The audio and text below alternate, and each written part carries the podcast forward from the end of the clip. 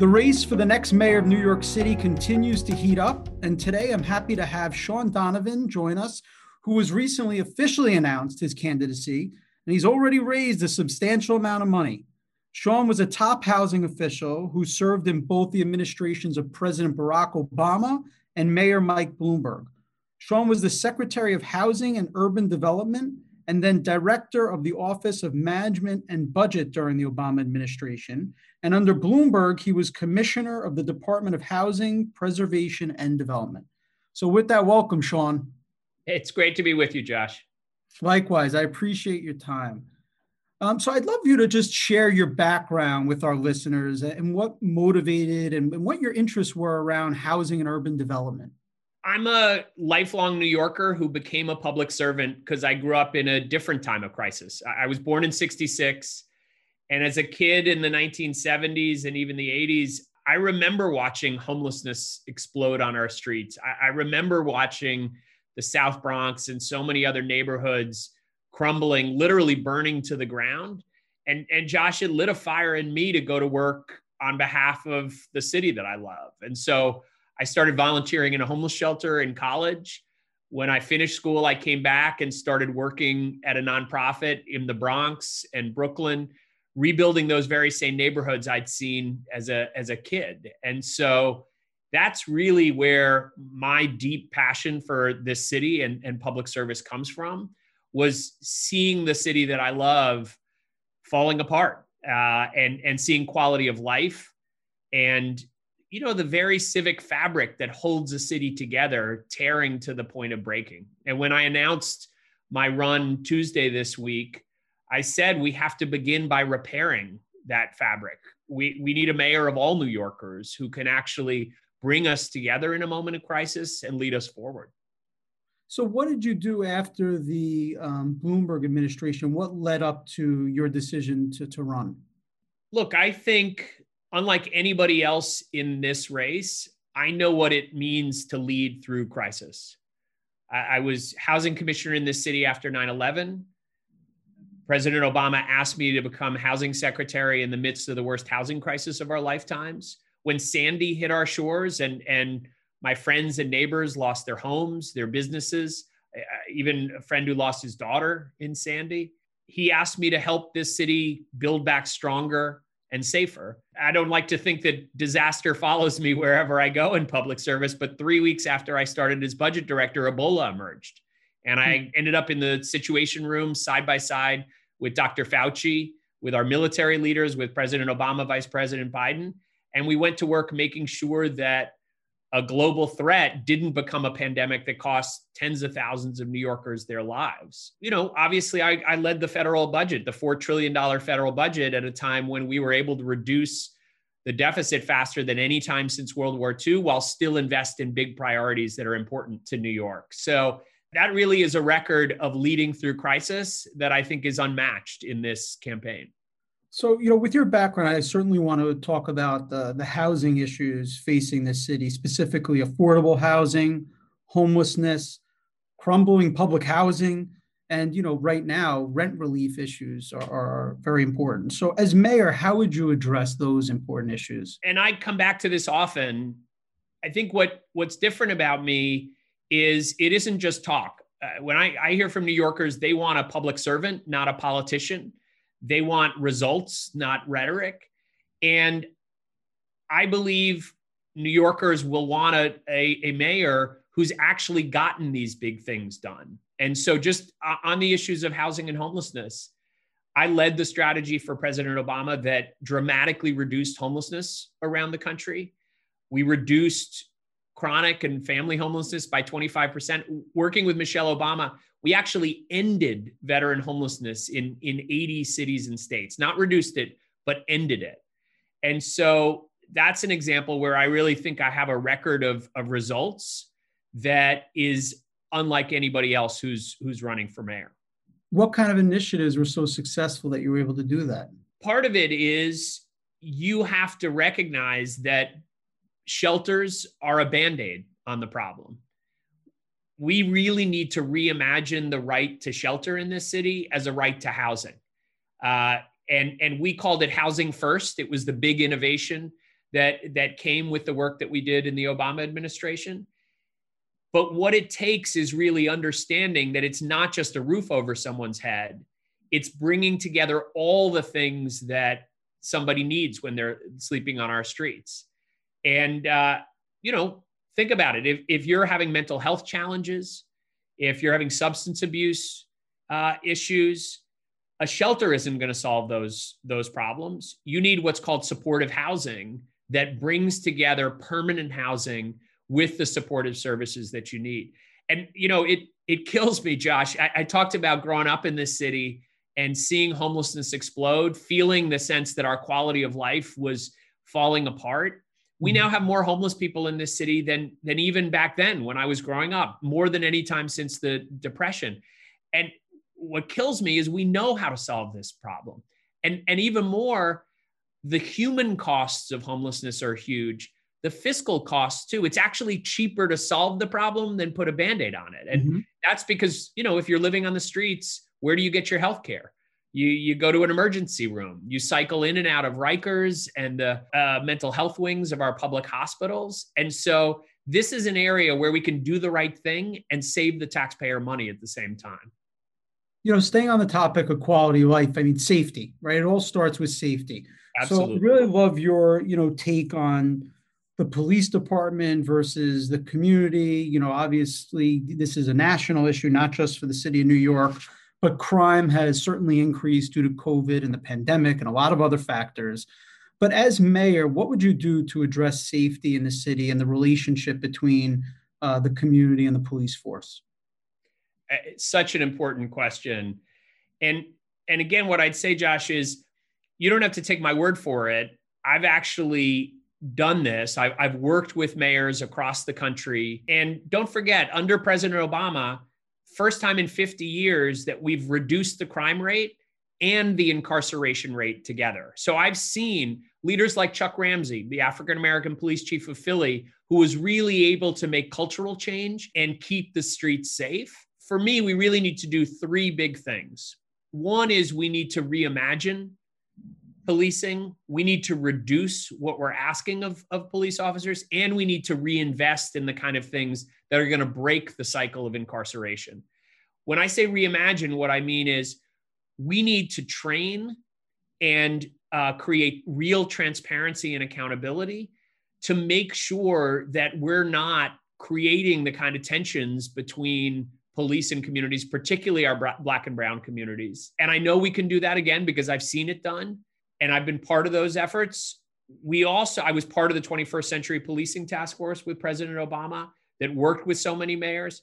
But second, we need to make sure that we're focusing the police on guns and violent crime. We shouldn't be asking them to police the hallways of our schools. We shouldn't be asking them to be mental health experts and picking up the homeless.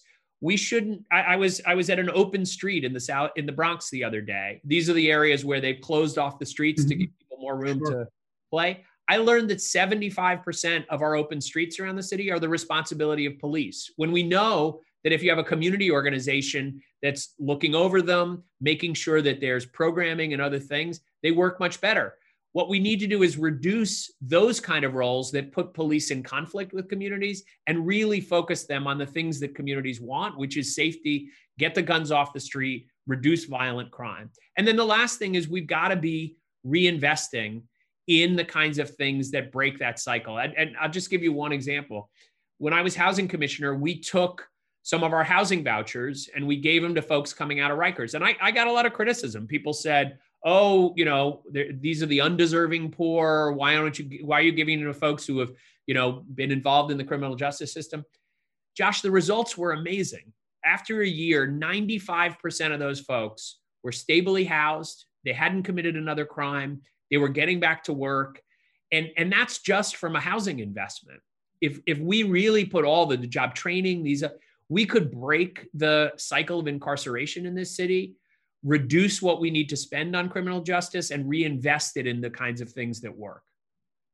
You know, staying on that theme with the economy, what, what are some initiatives that you feel could benefit, you know, recharging the economy? Uh, we were just talking about quality of life. there's no question that quality of life is a key part of what makes our economy go. I, I, was out in uh, Jackson Heights talking to small business owners the other day, and they're deeply concerned about the issues of safety, of homelessness, and others that are driving their customers away. Uh, one of them had just had their store broken into. So, quality of life is clearly an, an issue there. But the other thing that, that we absolutely need is starting with real help from Washington. Most New Yorkers don't know this. Every year, New York sends $26.5 billion more to Washington, D.C. than we get back. Mm-hmm. It's time for Washington, D.C. to help New York in our time of need. And I'm really, I'm pretty unique in this, in this race on that. Obviously, I know Joe Biden really well. I know Kamala Harris. I've worked side by side with her. I, I know just about every leader that's going to go into the uh, Biden administration. And I, and I know our, our leaders in Congress very, very well. So there's nobody better in a better position to help New York City get the help we need in our time of need. And in fact, even over the summer, in the last few days, I've been called on by leaders of Congress to advise on what they ought to be doing on housing and so many other issues.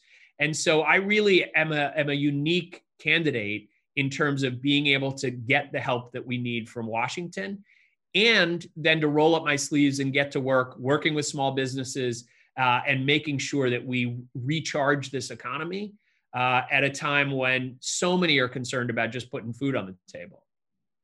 Let's talk about one of the arguably most important jobs of the mayor, which is the Department of Education. So, how do you see, as mayor, you could improve the DOE? Well, uh, you'll see, Josh, in in a few weeks, we're going to be releasing a very, very detailed uh, education plan. I have over 200 volunteers working on on policy. We put out our climate plan today, and I think you'll see over and over again. I'm going to be the candidate of ideas and uh, with very, very specific proposals that really provide a broad and deep vision for the future of this city. So there are lots of things that we could talk about in education, but I think the most important one right now, and I say this in a moment when we have depression level unemployment. I have two sons, young men, 21 and 18.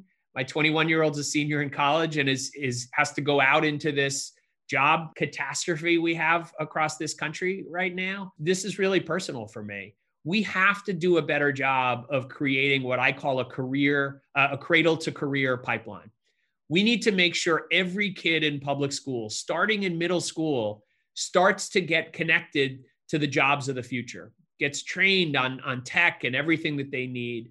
In high school, we need programs like PTech and others that are really successful in starting to get uh, folks connected to college and to potential careers.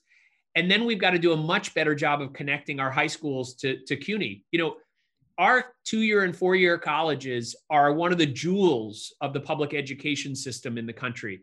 But we don't do nearly enough. Um, and, and the mayor hasn't really focused on this of co- connecting our schools to our colleges, because that's really where we can make sure whether it's a two year or four year, we're getting them ready for the careers of the of the future. And then the last thing I would say and I talked about this in my in my announcement speech. In my first 100 days, I would call together all the CEOs in New York, build corporate equity commitments where every company in this city would commit to hiring kids coming out of New York City public schools and our CUNY system. And as part of that, I would create a New York City Job Corps, which would have the, the most aggressive, the biggest apprenticeship program in the country. Uh, we've always needed that, but we especially need it at this moment of crisis for our economy. Well, you know, I'm on the foundation board of uh, City Tech in downtown Brooklyn, and I couldn't agree with that statement more because it's really a, a critical part of our city and giving you know young people training in jobs that they can get in growing industries. Absolutely, and look, inequality in our city is is a huge problem even before this crisis we didn't have enough jobs that could sustain people's uh, livelihoods. And that's why in so many different areas in my climate plan today you see you'll see we really emphasize the importance of green jobs creating a, a green climate corps which uh, does exactly that. Those are the jobs of the future. And, and look you asked about NYCHA earlier. We should be building solar panels and the technology of the future into every building at NYCHA. It could lower the cost of operating them. It could cut utility bills for residents, and it could put NYCHA residents to work with energy performance contracts that uh, really train them for the jobs of the future. So I think in, in climate and infrastructure, I've been working with uh, President-elect Biden on his $2 trillion infrastructure plan. Huge opportunity to rebuild our roads. We should have universal broadband, but we should have New Yorkers trained to do those jobs. And that can really be uh, a win win for our people and for our economy. You know, I'm interested to hear about one of your proposals. I'd love you to share with our listeners, which is your 15 minute neighborhoods uh, proposal. Can you talk about that and what you envision and see how that can help New York? Josh, one of the things that, you know, if you live in a wealthy neighborhood in New York, you could probably get to everything you need in your life within 15 minutes, right? Uh, you can get fresh food. You can have a good public school for your kid. You can get access to transportation. You can get your health care. You can get a park with, uh, you know, place to play with your kids, to walk your dog, whatever it is. But we have too many neighborhoods in New York City where those things aren't available in within 15 minutes. I, you know, I, I launched my campaign in the South Bronx on Tuesday at a an affordable housing development that I created called Via Verde, which I'm deeply proud of. It has a health clinic. It has vegetable gardens and fruit trees growing on the roofs. It has a beautiful gym with a view out over uh, the South Bronx. It has a huge amount of what a family needs to have a decent life. But within that community, we don't have enough fresh food and grocery stores. We don't have enough mental health care. We don't have the access to alternative kinds of transportation, bikes and scooters and things. We need to we need a mayor who's going to make sure every single neighborhood has whatever it takes to build a decent life in this city within 15 minutes. And that's the fundamental concept there. Um, and it's something I really think New Yorkers, no matter who they are, no matter where they come from, uh, what language they speak, everybody can understand in their heart and soul what a 15 minute neighborhood feels like. And we should aspire to make sure every New Yorker has that. I, I want to just, uh, you know, you got out of the gates fast. So you you recently announced, but you know, I think everyone has to take you seriously as a candidate with your background, but also um, the amount of money that you raised. You've outraised 11 other candidates. So talk to me about how you feel in terms of optimism behind that support and and uh, going forward. I was really deeply moved, humbled, I would say, at the kind of support we saw coming right out of the gate in the midst of a pandemic. Uh, you know, I filed in in February. I actually got a mild case of COVID in in March as the city was was locking down, and it absolutely wasn't the right time to ask folks uh, to contribute to to a campaign. So in in just a very very short time, as the city started to open up again before the filing te- deadline in July, I was able to outraise everybody else combined in the race, and to me, that was really uh, a, a, showing that New Yorkers are hungry for a public servant, not a politician. So uh, hungry for somebody who puts results ahead of rhetoric, and and somebody who really knows how to get us out of this crisis because they've done it because they've led through crisis. So for me, the fundraising was really just a, a, a sign that many many New Yorkers believe I have what it takes, a, a unique set of skills to get this city out of crisis at this moment. We've seen very, very good success. But I'll tell you something else, Josh. Just as meaningful to me, in fact, more, is when I announced on Tuesday the program was opened by Reverend Johnny Ray Youngblood, who is a legendary leader in New York. He created more than 5,000 homes under the Nehemiah Plan in Brownsville, East New York, the South Bronx. I started working with him more than 25 years ago to build those homes. Almost all of them went to folks living in public housing, black and brown folks who'd never owned a home before. And it transformed those neighborhoods. Ana Vincente, who started working with Nos Quedamos oh, more than 25 years ago in the South Bronx. And transform that community. Those are the kinds of leaders at the grassroots. Yes, I've worked with President Obama. Yes, I can work with Joe Biden better than anyone else in this race. But my feet are firmly planted in the neighborhoods of New York City because I've been working in those to rebuild those communities for almost three decades now. You know, what would you say are the lessons that you've learned in life that have prepared you for this role um, as potential mayor of New York City? And what would you say to our listeners as to why they should vote for you? Having led through all of the crises that I've seen, I talked about them earlier 9 11, the Great Recession, Sandy, Ebola. What I've seen over and over again is two big lessons.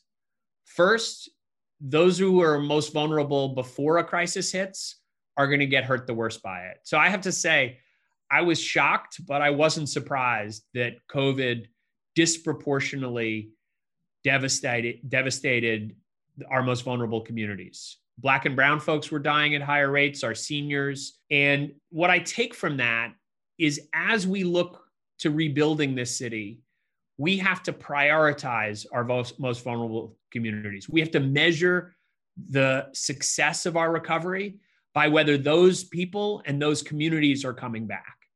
So that's first. The second thing is, is something President Obama used to say to us all the time in crisis never let a crisis go to waste. I've looked in the eyes of too many folks who've seen their home destroyed by a hurricane or stolen by foreclosure, who've lost a loved one to COVID. And what you see in somebody's eyes with that kind of loss is deep pain but also an understanding that everything they take for granted is fragile, which means that when you rebuild, there's also the possibility of resilience and building better, building differently. And that's the moment that we're in right now in New York City. Why shouldn't we have broadband for every single New Yorker? Why shouldn't we have a 15 minute neighborhood for every New Yorker where everything that they need in their life is within grasp. Those are the kinds of thing questions we have to be asking ourselves in crisis is not just to rebuild, but to reimagine what the city can be. And that's for me the power of being mayor at this moment. It's why, you know, I filed in February before COVID hit, before George Floyd was murdered. Many people say to me, Are you sure you still want to do this? And what I say is, I want to do this more now than I ever have, because this is a moment where we absolutely have to reimagine this city, build a vision of a city that works for everyone. Well, Shaun Donovan, thank you so much for taking the time to, to be with us and sharing your back and your vision as potential uh, New York City mayor. I appreciate it, Josh. It's been really fun being with you. I hope we'll do it again soon. Likewise. Make sure to check out a new episode of Schneps Connects every week, wherever you stream your podcasts or stream online at podcast.schnepsmedia.com.